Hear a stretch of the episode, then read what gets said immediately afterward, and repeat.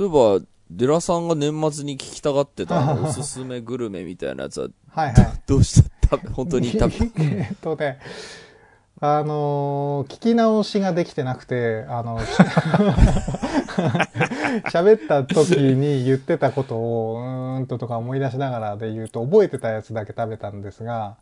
うん。あれ行きました。えーっと、お二人が言ってた、あのーバサノバのグリーンカレーラーメン。グリーンカレーそば。グリーンカレーそば。確かにうまかったです。でしょ？中、中、中毒性のあるうまさ。ズルです。あんなでしょ？そうそうそう。ああ、よかった。あれはうまかったですね。ああれは確かにずるいですね。な、な、なんでしょうね、あれ。グリーンカレーがうまいんですかね。か何がうまかったのかよ。なんかね、すべてがうまいす。べてがうまい。全てが最後の方にスープの底から出てくる、んあの、魚介のクズみたいなやつもうまい。クズうまいね。全部うまいねズルだからはい。俺、あれ食ったなんだっけ？カツヤうんの、なんだっけ？ソースカツ丼俺、生まれて初めてそう、かあカツ、ヤ俺もこの間そうう。食っあ、た。本当。ソースカツ丼食った。へーうん食った食った。うまかったう。ん。美味しかった。あのーしかもちょうどお昼時の、なんかあの、ビジネス街で、あの、行ったんで、やっぱあのーこう、やっぱ行列ができるぐらい、やっぱこ当？すごいね。う、うん、お値段的にも多分すごく求めやすいからっていうのもあるし、うんやっぱあのクオリティをあの値段で出すっていうのは相当な企業努力だなっていうのは思いましたね。あれ、ソースカツ丼、その、要は、カツ丼だと、あの、うん。和だしのあの、はいはい。甘い、甘醤油だしだれになっちゃうところが、うんソースでちょっとキリッとするっていうところが多うんう分、ん。ポイントなのかなと思って、要は、はいはい。カツ定食で持ち帰ったら多分ソースがついてくるんだと思うんだけはいはいどうん、それがかかった状態で丼になってるから、うんうんうんまあ出先でも食いやすいっていう感じで、確かにバリエーションとしてかなりありだなと僕も思いました。うん確かに。。あとはね、えーっと、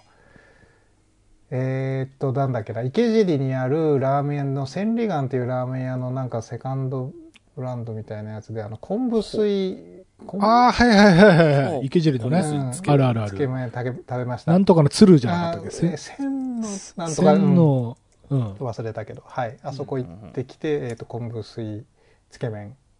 昆布水つけ麺。まあ、うんどうでした？その昆布水。うーんとね、まあ、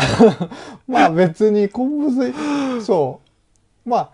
つけ麺のつけ、麺の部分には確かに何もやってなかったから工夫のしどころはあったのかもしれないけど、まあやったところでそんなに変わったかっていう感じは、率直昆布だしがねそうそう加わったぐらいっていうそうそう率直にそんなに変化してる感じはしませんでしたね。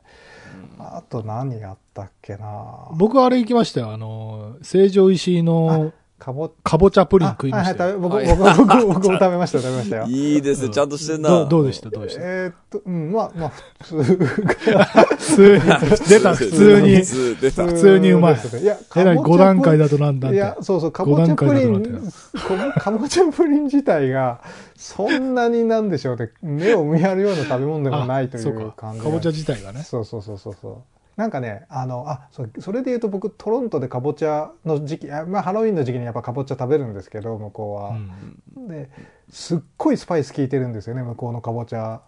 タルとかスパイス？えそうそうあの、シナモンとか？そうそうそうそう。いそうだからちょっと辛いぐらいの感じで辛い？かかぼちゃのプリンとかそういうかぼちゃのパイみたいなやつが。へえ。でそれにちょっと衝撃を受けてたのであそうそうこんなもんだよなと思ってあのかぼちゃ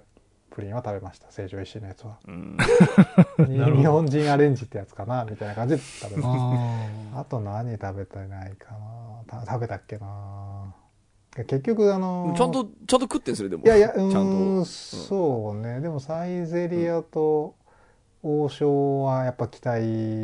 通り美味しかったし、ーうん。吉野家もまあ美味しかったし。はいはいはい。っていうかお逆に言うとみんな普通に今食べてるようなもんしか食べてないのでなんか。確かに。いやいや、でもせっかく日本にね、来たなそうですら、かうん。ねえ。あ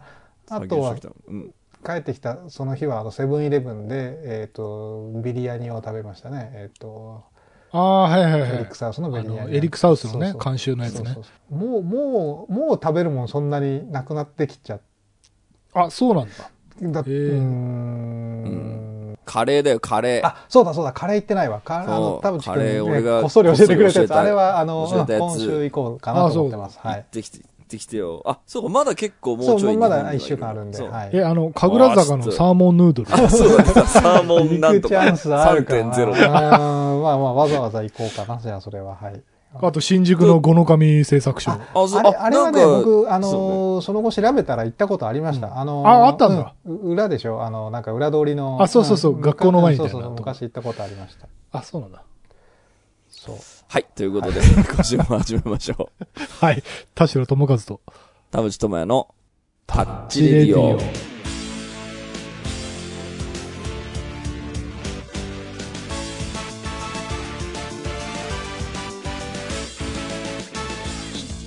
改めまして、こんにちは。田代智和です。改めまして、こんにちは、田淵智也です。この番組は作曲家田代智和、ミュージシャン田淵智也がお送りする閉塞感ダハレディオでございます。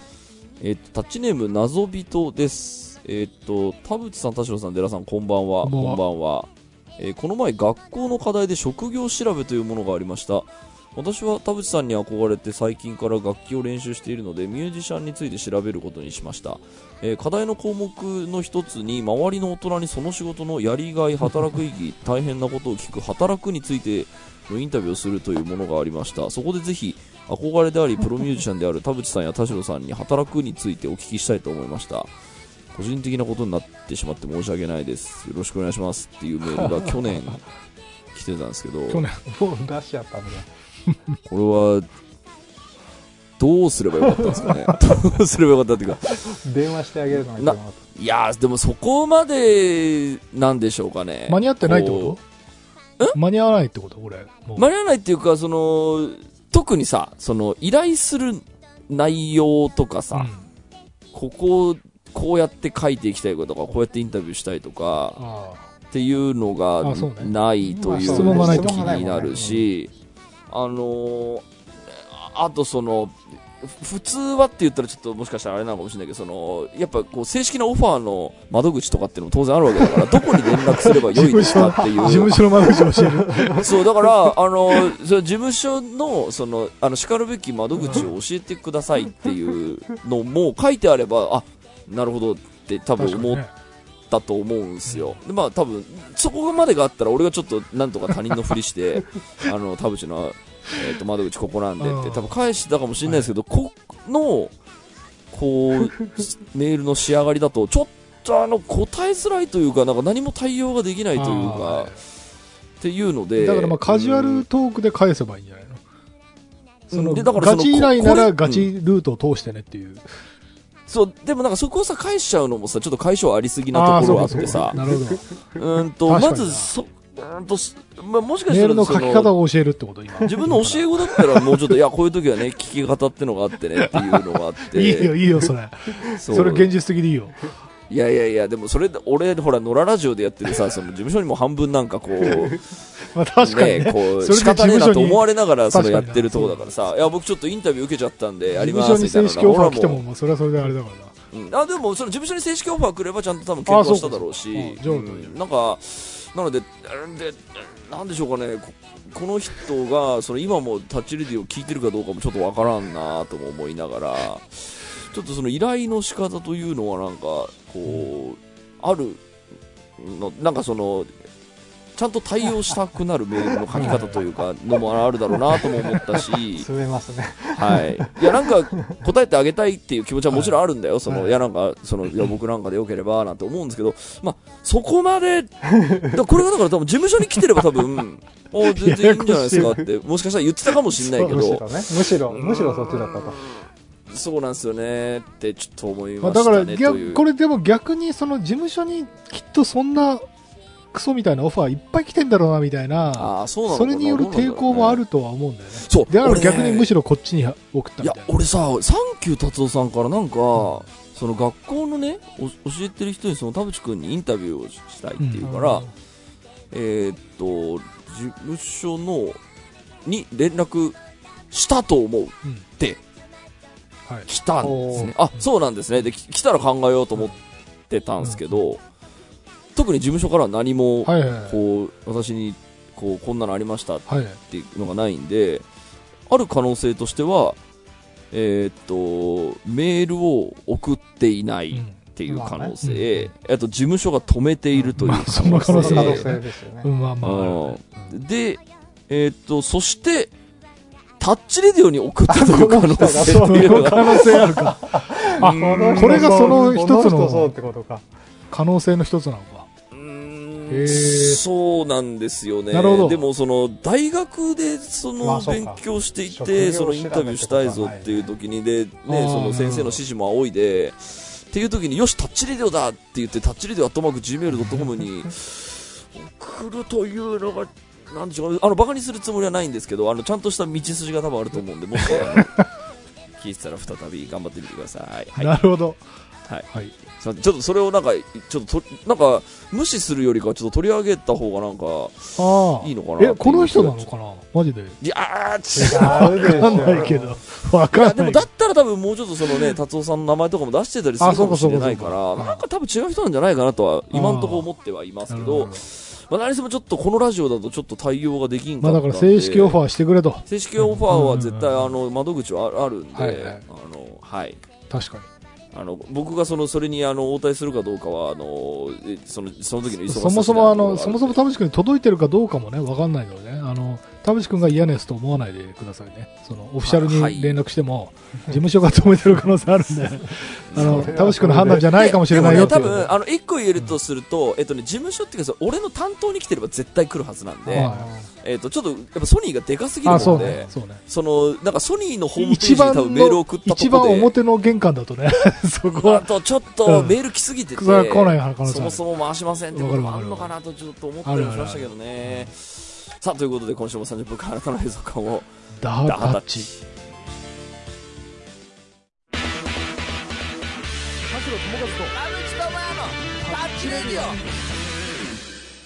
えー、タッチネーム、茶色いシーズーです。田代さん、田淵さん、寺さん、こんばんは。こんばんは今回は精神の健康を守りたく相談のメールを送らせていただきました。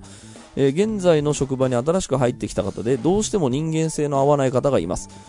具体的には、資料の提出期限を守れない。頼んだことを忘れる。同じタスクについて何度も同じ質問をする。えー覚える努力をしない。えー週に2回ペースで遅刻を繰り返す。などの部分が無理です。えまとめると、お給料をもらっているのに最低限の仕事をができないところが本当に嫌いなのですが、問題は私自身がそれがどうしても態度に出てしまうことがあることです。昔から嫌いな人への態度が露骨に冷たくなったり、えー他の人と差が出てしまうところが自分の短所なのですが、仕事上それをやってしまうのは大人として一番ダメとは分かっています。ですが、この人と話しているとイライラが止まらず、えー口調が強くなってしまうことがあります。全くもって己の制御はできません。お三方やリスナーの皆様は嫌いな人と仕事するときどうされていますか？お互い穏やかに過ごせる方法があればアドバイスいただきたいです。です。なるほど。いや、職場だと大変だな。そう、まずね、この、僕はこういうイライラしてる人を、はために見てる分には好きですよ。うん。あ、イライラしてるってうん 思って、なんだろうな、わかるぞって心の中でエールを送ってますよ。はい。そうね。なので、あのね、あの、ん決して孤立無縁じゃないと、まず思ってくだはいはいはい。はい。こういうことあるもんな。どうする？まあ、でもこの人どうするのがいいですかね？なんかでも、やっぱり、大人としてとか、本来はイライラしてる自分が嫌いみたいな部分が垣間見えるので、うんうんえっ、と、僕の、まあ、推測ですけど、イライラしてない大人の対応ができる自分になりたいということが、まあ、透けて見えるので、うん。やっぱり、まずね、これ、なん、だいぶ前にね、確か田淵君が言ってたと思うんだけど、ん。俺、それで結構ね、あ、はっとして学んだことがあるんだけど、うん。イライラするのは自分のせいだっていうような言い方を田淵君がしてて、確か。で、えっとね、これあの、やる気スイッチの話と一緒で、やる気を出すにはやる、やまずやるしかないっていう話と一緒で、イライラしないためには、イライラしないっていうことがね、大事なんだよ。うんすごくね、あの、ちょっと意味わかんないかもしれないけど、イライラする自分が嫌いな時って、まずイライラしないことをね、あの、始めなきゃいけない。そのイライラしている自分をどうしたらいいんでしょうかじゃなくて、イライラするっていう行為自体をもうとやめるやめちゃうっていうこと、でこれをやめちゃうと、えっとね、何が起きるかというとイライラするということが起きなくなるんだよ、うん。起きなくなるって言うと変言い方が変なんだけど、えっとねうん。えっとね、難しいな言い方が難しいんだけどあの、イライラしないようにするっていう。はいはいはい。イライラしないようにすると、要はイライラしなくなるから。うん。あのね、はいはいちょっと説明が難しいんだよな。あいやのいいっすよなんかさ、あの、幸せになるにはさ、まず笑顔を作るっていう説があるじゃん。うんあのう、んうん幸せだから笑顔になるんじゃなくて、まず笑顔になれば、えっと、幸せな気持ちになるっていう、なんか、あの、説があるでしょ？うんあれに近いんだよね。えっとはいはいはい、イライラする自分をどうしたらいいのかじゃなくて、うんうんまずイライラしないっていうことを、何回も同じ先に、まずイライラして、ね。先に自分に課すっていうか、はいはい。それに、そのためにでもどうする？その、マインドセットだけでいけるわけじゃないいやいや、だからいけないんんだ、いけないんだけど、あのね、ルールみたいなもんかな。えっ、と、ん。えっ、とね、そうだな、まあ、だから交通ルールみたいなもんかな。なんか、こう、停止線があったら止まるとか、赤信号だったら止まるみたいな感じと一緒で、えっとうん自分にルールを課して、はいはいはいはいはい。え例えばうん。すげえ、あムカつく、なん、なんでこの人、普通これやるで、やれるでしょとか、常識的にこれ、あの、やるでしょみたいな思って、うわって怒りが湧いた時に、うん。えっ、と、これは、道路でいう赤信号みたいなもんで、うん。あ、私今イライラしてる。だから止まろう。みたいな、もう、なんていうのかな、スイッチにしちゃうはいってはいいう。なんかルール付けというかで自分でスイッチにしちゃえば、うんえっ、とこれでもねある意味、えっと俺は結構危機回避の能力の一つかなと思っててあの例えば世の中ってさ変な人がたくさんいるじゃない？なんか街中でさちょっとムカつく人がいたらさいちいち「おめえどこ見て歩いてんだよ」とかさ「あのおめえ止めら止まれよ」とかってさあの言ったら揉め事になるわけじゃない？で揉め事になったら向こうもしかしたら刃物持ってるかもしれないしそのはい。無敵の人かもしれないわけじゃない？だからさそのいちいちイライラしてたらもうそのキリがないわけだよ。で自分にも危機が及ぶ可能性があるわけだから、だからなんか変な人がいるって思ったら、あ変な人がいるっつって赤信号パンってなって、うんあ自分が止まろうっていう風に、なんかそれも危機回避の一つかなと思ってて。でこの職場のことに関してもなんかあやばい。自分爆発しそう。自分も爆発しそうだし仕事も多分やばいことになってんだけどでもここで多分自分がブチ切れたら、うん。えっと、それこそ刃物とかなんかそういう騒ぎになるかもしれないっていう、えっと、一歩引いちゃってもうバンと一回クールになっちゃって、うんうん。あはい私ストップってルール付けにしてしまえばはい。いいのかなっていう。はい。わかります。いや、でも、その、まず根本のイライラしないためっていうのは僕はまず第一フェーズだと思っていて、あの、やっぱり、その、ちょっと冷たく当たってしまうとかっていうのはね、良くないと思うんですよね。あの、なので、これ、あの、で、その嫌いな人への態度が露骨に冷たくなるって、これハラスメントなんで、うんはいはい。あの、やっちゃダメなんですよ。で、やんないためにまずどうすんのっていう時によく寝るとか、マインドフルネスするとか、アンガーマネジメントに 通うとか、よく寝る。でもマジ大事なんですよ、やっぱね。わかる。あのー結構いる、いたんですよね、その、僕の今までのその中でも、なんかその切れる人とか、で、それ本当もう、パワハラしてるところもその目撃してるし、おなんか、で、その、俺は、そういう人とは別に同じ会社の人じゃないんで、距離を取るっていうことができるから、で、俺はもうそこき、さっき、あの、田代さんが言った赤信号っていうのはその話で、僕は危険だなって思った人とは距距離を取るようにしてるんですね。あ、なんかこの人ハラスメントする人だから俺は、あの、で、その、会社のね、その社員の人とか、あの、その仕事で付き合ってる、その、すっごい年下の人はすごいかわいそうだけど、まあ俺は距離取ろうっつって、で、その取るってことはできるっていうので、まず赤信号をつけるっていうのは、えっ、と、身を守るために大事だと思います。で、えっ、と、まあそういう人見ても思うのは、やっぱり、その、多分イライラするところに多分原因があるから、よく寝てないとか、あのなんかそういうのもなんかあったりするんだろうなって思ったりするんで、よく寝るっていうことが大事です。で、あと アンガーマネジメントに通うっていうのも大事です。はいで、なぜそれが大事なのかっていうと、ハラスメントになるからです。だからそれは、えっと、まず自分で直せるところは僕は直した方がいい。で、その方が絶対人生豊かになる。これ、その部下の人だからさ、その会社員とはいえさ、その他人だからいいけど、これパートナーだった場合さ、その、よ、より良くないと、より、あの、いろんな問題が起きてくると思うんですよね。うんそのちょっと嫌だなと思ったら、その露骨に態度が冷たくなるみたいなのは、そのパートナーとか家族にはやんない方がいいと思うんで、えっ、と、まずそこは直す。で、えっ、と、で、それをまず、えっ、と、したら次は、えっ、と、育てるやり方ないかなっていううん目線で、えーっと、で、やっぱこう、俺ハラスメントする人にありがちなんで、俺みたいに慣れビームを出すっていう目線で、その、普通こうやったらできるでしょとか、はい普通こうするよねとか、あのーそのマニュアル的なものをその教えるんだけど、その本人にとっていい教え方じゃなか、ないっていうことも往々にしてあるから、その人が育たないのはもしかしたら教え方が原因かもしれないっていうのも、まず疑ってかかった方がいい。だからどうやったらこの人寝坊しなくなるんだっけとか、どうやったらこれこの人覚えるようになるんだっけっていうのを、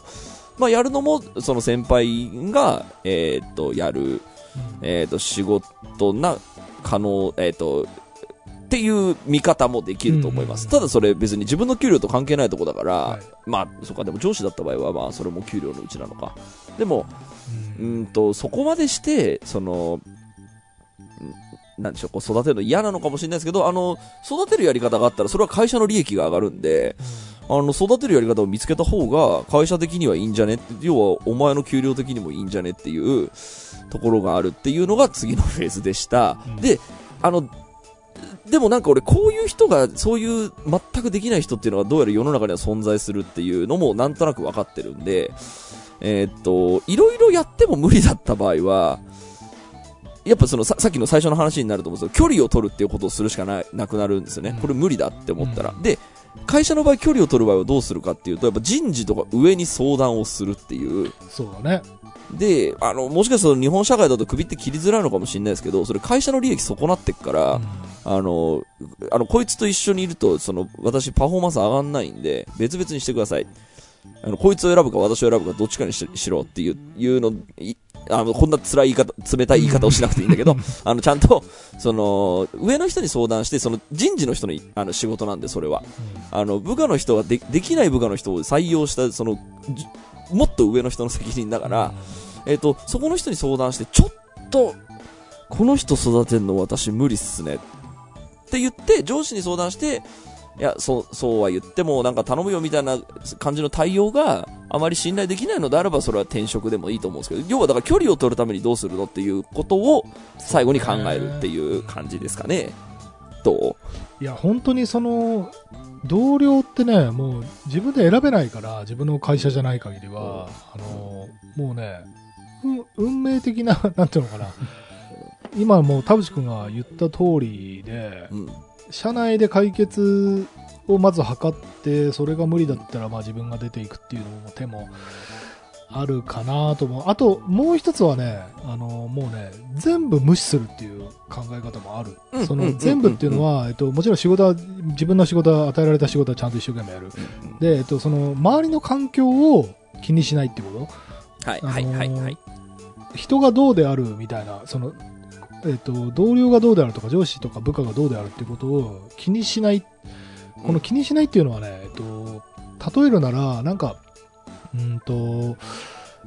なんかこう筆箱の中にあもう入ってる、もうペンとシャーペンとなんか消しゴムと、もうそれで、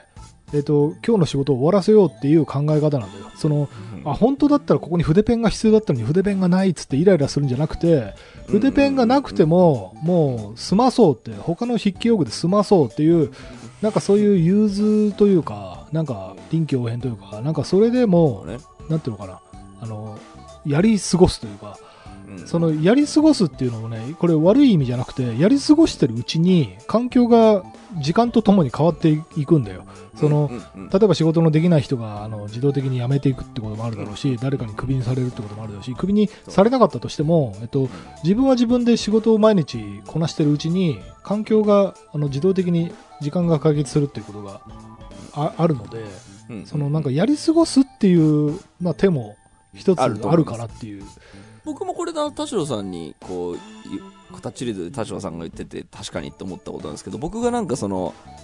えーっと、俺だったかな、そのまあ、ちょっとこうイライラすることがあると、うんそのまあ、社会とかその人とかに対してイライラすることがあるっていう時に、あの、田代さんに期待をしていないって言ってたんですよね。はいはい。その、世の中に期待をしていないって言ってて、これね、僕結構、あの、自分の中で結構胸に刻んだ、そうね。あの、名言なんですけど、その期待をしないっていうことも大事。だから、その、その人は仕事をできないっていう前提で、うん自分のその立ち位置とか、その、えっ、と、仕事量の配分を決めて、あの、こいつに期待してもダメだから、えっ、と、ここは私はここまでやろうみたいな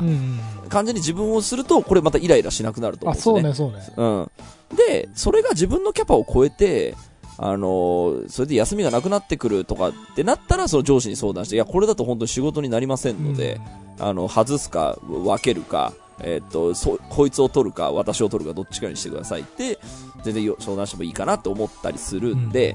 えっ、と、期待をしないっていうのも、結構私やってるかもな。そうねで、。そうなるとやっぱイライラしなくなるんあ、ですよね。そうそうそうそうそう。うん。っていう感じですかね。はいどうですか？で寺さんは。一番社会人に近い。あ、そうそうそう。寺さんイライラした時どうしてる聞かないと。なんか、何回か今まで聞いたことあるかもしれないですけど。そうはい。ね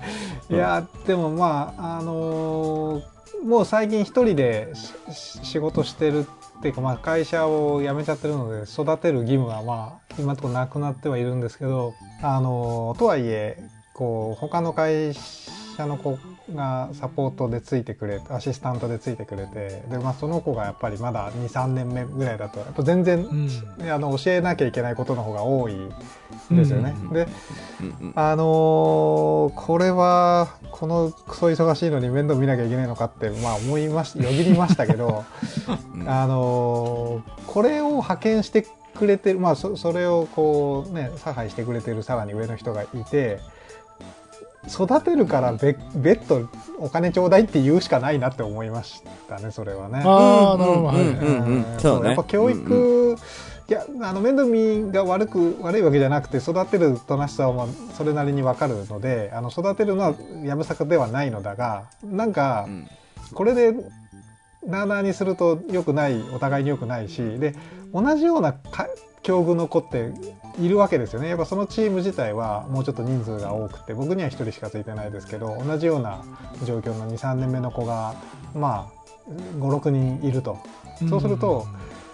ね、全員の分面倒を見てあげるからてか1人見る面倒見るのも2人面倒見るのも同じなんで全員の分面倒を見るからなんか月々いくらかくださいっていう話をうんするきっかけを作ろう、きっかけにしようかなとその時ひらめいて、はい、あのはい。今度提案してみようかなと思うんですけど、あ、まだしてない。まだしてないけど、えー、でも。それちょっとした結果を知りたいな。そう。でもやっぱりあの僕自身はすごくあのじ自称で言うとあの効率中というかあのココスパ中というか、あの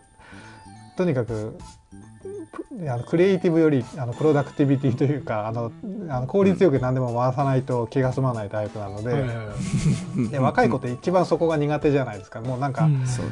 前例があるかどうかも分かんないまま自分のやり方でやってめちゃめちゃ時間かけちゃってるみたいな。まあ、やるしかないからね。そうそうそうそうそう。でもやり方次第ではもっと簡単にできるよねとかこの作業ってこの作業のためにやってるんだよみたいなこと分かってればもうちょっと効率よくできるはいはいはい。けどやっぱ今完全に今そそれを直接教えてくれる人もいなければ、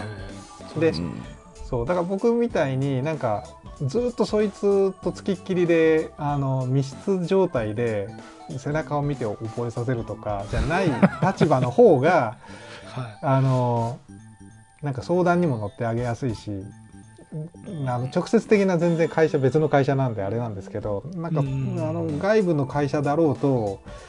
そういう境遇の子らが56人いるならまとめて面倒をあげること面倒を見てあげることでちょっとしたお小遣いにならないかなと思って。うん。あー。まあだからコストが発生すればうん。教育するよっていう、まあある意味ね普通に全然塾とかと同じそうそうそうそうそう。構造だから全然おかしくないそうそう。なんかね、そう俺、あのー上司が教えるの下手とか、そのハラスメントをする、えー、と実力者しか音楽業界には残ってないみたいなのの話を昔からずっとしてるときに、一個思ったのが、トレーナーっていう存在がいないんですよね。その教えるために金をもらうっていうそのプロがいないから結局その上司の人が教えなきゃいけないで、その自分の仕事もある中、その隙間を使って、その教えたりしなきゃいけないってなると、やっぱ俺みたいになれビームが一番楽だから、やっぱ俺みたいになれビームを出すんですよ。で、だから結局その背中で覚えろとか、そのなんちゃらっつって、で、とにかくその売り手市場、あとその、会社に来たい人がいっぱいいる時代だったらまだ良かったけど、あの、それだと、あの、み、あの、潜在的に才能がある人を育てられなかったおかげで、ああ、この業界つまんねってやめていく人めっちゃ今までいっぱいいましたけど、いいんですかっていうのを。そうそうそうそう。でそれってあのなんか言ったらやり方自体が新しくなってい、まあ、例えば本当に具体的に言うと AI 使えばこんなの簡単じゃんみたいな話うんとか AI 使えばこれを簡単にできる仕組みあるよねみたいなこととか、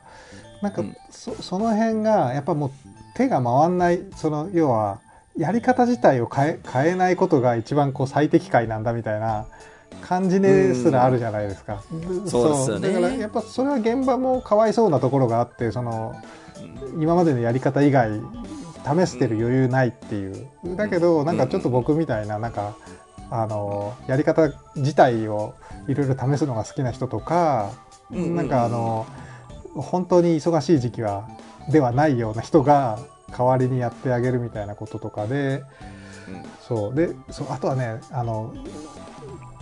現場のその例えばプロデューサー的な人要はあの直属の上よりもう一個上の人って一番下のことをむちゃくちゃ気遣ってるんですよね今。そのいやうん。田淵君みたいな立場の人なのかそれより上の人なのか分かりませんけどその危機感はすごいあるわけですよ。こう今若い子が来てくれてるだけでありがたいみたいなこと自体はすっごく理解があるんだけどどうやったら彼らにとって一番こう助けになってあげられるかっていうと本当は具体的なやり方みたいなところまで面倒見てあげなきゃいけないんだけど、気を使ってあげてますみたいなポーズまでしかできないというか。はいはいはい。そうすると、いやー、あの、大丈夫？大丈夫だよね？みたいな優しい言葉はかけれるんだけど、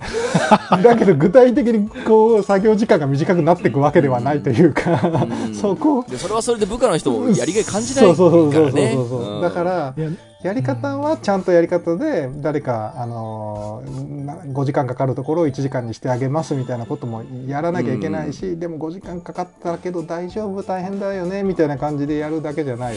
そういうことも必要なんで、なんかね、最近読んだ、あのね、学生さんが、その将来の職業は今は決めないって、うんなぜかというと、もうほとんどが AI に奪われるだろうから、うん。その本格的に仕事を決めるのは後でいいって、はいはい。で今はとにかく世の中をしのことを知るためにうんうんうん。いろんな勉強をしたいみたいなね、なんかその総括として要は将来のこの職業に決めるっていうことに対しての不安がものすごく大きいっていうあの学生さんのインタビューを読んで俺それすごくうん。理にかなってるなと思って確かに。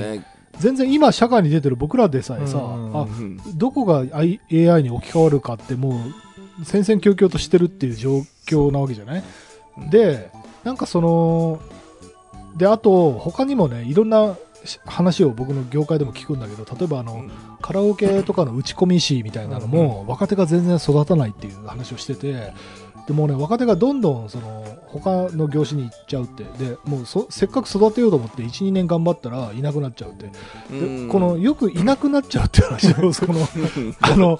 いろんなところで聞くんだけどだっていなくなっちゃうんだよね、だからそのそうね。い一生懸命育てようとしてもいなくなっちゃうっていうのが。あ、そう、でもね、それは、あの、その、すえっ、と、やりがいがある職場デザインができてないっていうことまあそれもあるあるんとですよね。あと未来が見えないっていうのが未来が見えないっていうのもあるから、だから未来が見えない職場では多分もちろんそのやりがいのある職場デザインはもう積んでるよねっていそうう感じになっちゃうんで、もうその業種的にそのしょうがなくねみたいなところもやっぱりあったりするのかなとそうは思っそうそうそう。たりしますよね。10年後にはこの職業ないですよねみたいに思っちゃったらやめちゃうんだよねん。だそうなると、いや、だから、うんと、ちょっと別の業種だと、やっぱりお笑い芸人がこう生まれ続けてやっぱいるのって、なんかそのやりがいある感じにちゃんと見えてるような気がするんですよね。うん。まあ音楽もそう見えてるのかもしれないですけど、なんかあの、わかりやすくその今年一番、あの、ね、賞1000万円取るのは誰だみたいな感じで、その、ね、子供から見お幼い時から見てるものでちゃんとなんとなくそのやりがいがありそうみたいなので目指す人は多い。でそのまあ音楽も多分いるとは思いつつなんか先見えないねってなっていくと目指す人減っていくと思うんですよね。そうなんだよ。でこれはね僕あのメジャーでやってる作曲家がそうだと思っていて、もうメジャーで楽曲提供のために作曲家目指すぞっていう、あの、やりがい、あんまないと思うんですよね。メジャーに来たとこで、その、一曲提供したとこで別に金儲かんねえし、だったら、その自分で、その、チューンコアで、あの、自分の曲出して、その、その同人活動でこのコミケでファンと会会って、その CD 買ってもらってみたいな方が多分自己肯定感っていう、という名のやりがいは多分、たそっちの方が担保されるから、ねやっぱ俺の側から見ても、いや、だって来るメリットないもんね、今って、なんかすごいおお言う、やっぱ言っちゃいますもん、俺。そうなんだよね。だからそういう理由で逆に弟子取りたくないみたいなところあるよね。なんか、そうそうそう今弟子取うん取っても、なんか多分君を独り立ちさせられないよみたいな。そうそうあのでもちょっとか話あのずらしますけど、えっとテレビ業界っていうか制作会社なんて昔からそうで著作権は全部放棄してるわけですよね。あのはい全部著作はあの放送局に行っちゃうので、まあ、それに反抗してテレビマンユニオンとかは持て持つようにというかねいろいろあの仕組みから変えようとはしてますけど基本的には全部手放してるので。うん何がモチベーションかっていうともう表現そのもの以外モチベーションにはないんですよね。もうだって流流れて終わりだしテレあの音楽とも違うから、うん。うん。うんえでも、ね。クレジットで名前が出るとか？まあ、でも、うん、でもそれって放送1回きりのもんがほとんどで、うん。今今までまあそうか。もうず。っとそうでしたけど。でも、だ、だから有能なテレビマンが減ったんじゃないですか、その相対的に。減ったけど、うん。なんかそうそうね、うん。えーでもまあ有能なテレビマンが減ったかどうかは絶対数はあんま変わんないんじゃないかなって気はしますけど、ね、ああ、まあまあ、有そうか。あの、その、有能な、そのテレビマンはもちろん、あの、い、居続けるとして、あの、別の業界でまうた、んその、表現、映像表現としてとか、その、で、魅力的な職業が出てきたらそっちに取られちゃうよねっていう話ですかね。だから、本当今、その、デラさんも含めですけど、その、その、佐久間さんとか高橋さんとかっていう、なんか、その、一応そのテレビで、いや、テレビだから作れる一流のものあるんですよ。俺テレビ大好きなんでっていう人がいるのがまだ救いでその、これ、いなくなってもおかしくない、まあね。その、ね。状況に今来てますけどっていうのは、ちょっと思ったりは。するっすけどね。なんか難しいな。ななんでしょうね。あのそうは言っても表現の世界とこれを普通の 普通の会社の話に持っていくと話が広がりすぎるからあれか、うん、なんか難しいですね。あのやりがいって何かしら見出せるので、作曲の人も別にやりがいあないわけはないわけじゃない気がするというかそれなりにやりがいはどっかしらに。あるわけだから。うん。そうね。作作ってお渡して終わりっていうことにやりがい感じないのはそりゃそうだけどでもそこにすらやりがいを見出せるような気もするしどうなんでしょうね。いや、なんかね、いや、でも、いや、俺今言ってることすごい分かって、その佐久間さんとかに関しても、なんか本に書いてあったんですけど、その、AD の時から、多分その時にできる、うんうんうんうん自分がこうやったら面白いだろうっていうのを、そうんそうそうそうそうそうの、すごく気を配ってやってたと。うんうんで、別の話でなんか、有吉になんか人生相談みたいなので、グラビアアイドルが、私は、そのもっとこういう仕事がしたい、今はパチンコの仕事しかないっていうのに、有吉が、いや、まずパチンコの仕事を一生懸命やれよっていう、その、そこ一生懸命やれてないのに売れるわけねえだろっていうのは刺さるなと思って、その、結局やりがいを勝手に見つけあて、その使そうそうそう命感ではなくて、そのやりがいをちゃんと能動的に自分で作っていくって人が音楽でも絶対残る。いうそうそうそうてるんですね。あのそうそう、うん。AD でもあの最初弁当を買うのがうん。AD の仕事だったりするんですけど、まあ、昔からよく言われるのはこう AD その弁当を買うことにすら何かしらのクリエイティブを見出さなきゃいけないし、はいはいはい。そう。だけどそれはテレビとどう関係あるんですかみたいなことをあのうん。背中信じてついていく人はもうもはやいないしそこがこういうふうに理屈としてはつながってんだよって言ったところで遠すぎませんかっていういう話もあるし。あのージャッキー・チェンの映画で皿洗いさせられるやつと一緒だよね。最初、皿洗いさせられて、カンフー教えてくれないじゃないですかっつったら、その皿洗いの筋トレが実は役に立ってたみたいな。後から。あれ、あれはやっぱり、あれは昭和の価値観だよね。うんあれは今はちょっと通用しないかも。わというのが、ホリエモンがめっちゃベタクソに言ってたよね、寿司職人をさ。あそうそうそう10年トイレ掃除いらねえだろ、つって。ほんなら2ヶ月で寿司の技術は得られるぞ、つって。だから、ホリエモンももう50歳でしょだから、もうアンダー50歳は、もう、その、そういう遠回りはやめてくださいっていうことだから、あの、ダメなんだと思う。もう早く、ね。早く教えろ、その、真髄を早く教えろっていうことなんだと。そうね。い。や、そうなんだけど、うーん、そうだよな。弁だからそのそういう自分であのやりがいを作ってアーティストになれるタイプの人、うん。あの音楽だけじゃないよ。で人たちはえーっと多分勝手にもちろんそのなんでしょうあのパーセンテージは僕低くなるなと思うんですけどなんかそのえーっと、なんだ、今何の話しようとしたんだっけな。えーっと、なんかね、ホリエモンが言ってて、あこれ本当なのかどうかちょっとわかんなかったですけど、その寿司職人っていうのはその10年、その普通にその修行すれば、まあ普通に一流のとこまでいける。じゃあそれを続ける人がどういう人たちなのかっていうのを考えたときに、あの、すごく寡黙な人が、す寿司職人のなんか達人みたいな人って多いですよね。うん。っていうのに対して、コミュニケーションが取れない、もともとそういう、あの、し人が、10年、あの、普通に修行すると、一応い一人前になれるって。まあこれちょっと、あの、だいぶ尖ったものの見方なのかなと思いながら聞いてましたけど、要はそういう人、どんな人でも10年すればなれるっていうのがその寿司職人の。この、その鍛錬のその、が学校というか、その鍛錬の積み方のエスカレーターの乗り方でしたけど、それよりも、え、ここに2ヶ月通えば寿司職人になれるんだって言って、その、そっちに行く人の方が、なんか、お、面白い人な可能性も結構高かったりするんじゃないのかな。でもね、これ今、またね、もう一個別の議論で最近ね、あの、ギフテッドっていうのはいはい。は、ああるね。良くないっていうあ。セオリー出てきたよね。つい、なんか出てきちゃった、ついにその話。これは、えっと、まあ、かいつまむと、うん、ギフテッドって言われて、自分が特別なんだっていうふううに、ん。そ、の、すまだ精神が、はいはい。脳脳がまだ子供のうちに、あ、自分は特別だから飛び級したんだっていうふうに、えっと、うん。認識することによって努力をしなくなるっていう、うん。あのサイドエフェクトがあって、そうよね。そう。ん、で、えっと、本来得るはずだった社会経験を得ずに、えっと、なんかこう、口八丁手八丁で、えっと、すごいように見せるようになってしまって、えっと、結果として、あの、30歳ぐらいになった時に、うん。あ、の、地道に頑張った人と同等うん。に至らないっていう。あの、うん。むしろ、あの、途中で天狗になってしまって、挫折する方が多いっていう。確かに。なんかね、それでひうん。むしろ引きこもりとか、あの、うん。なんか全然、あの、成功しなかったっていうケースが結構見えてきて、になるほど。あれ、これ、よ、本人に、あなたギフトですよって言うのは、少なくとも間違いじゃないかって最近なってきてる。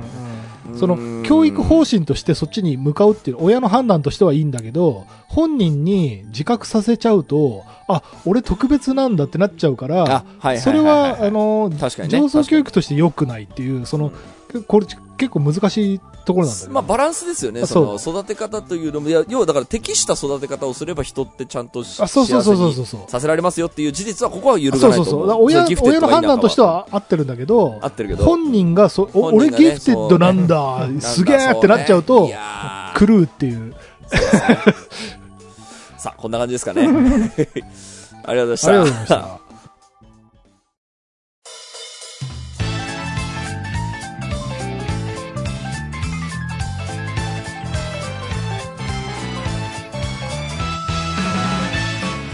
はい、エンディングのお時間でございます。今週もありがとうございまし。ありがとうございましたた番組とごのご意見、ご感想、ブログのメールフォームよりお寄せください。タッチ2人に話してもらいたいことを大募集でございます。えー、e メールアドレスはタッチレディオアットマーク Gmail.com、tacchiradio アットマーク Gmail.com でございます。オフィシャル X の方もぜひチェックしてくださいということで。はいすごいなんか今年も白熱するね。いやいいですね。20分ぐらいで終わるかと思ったらなあともう一個もう一個なんつって。レッシュな、はい、えー2024年も元気に議論していきます。ははいい。ということで、今週はここまでです。はい。お相手は田代智和と、田淵智也でした。また来週。来週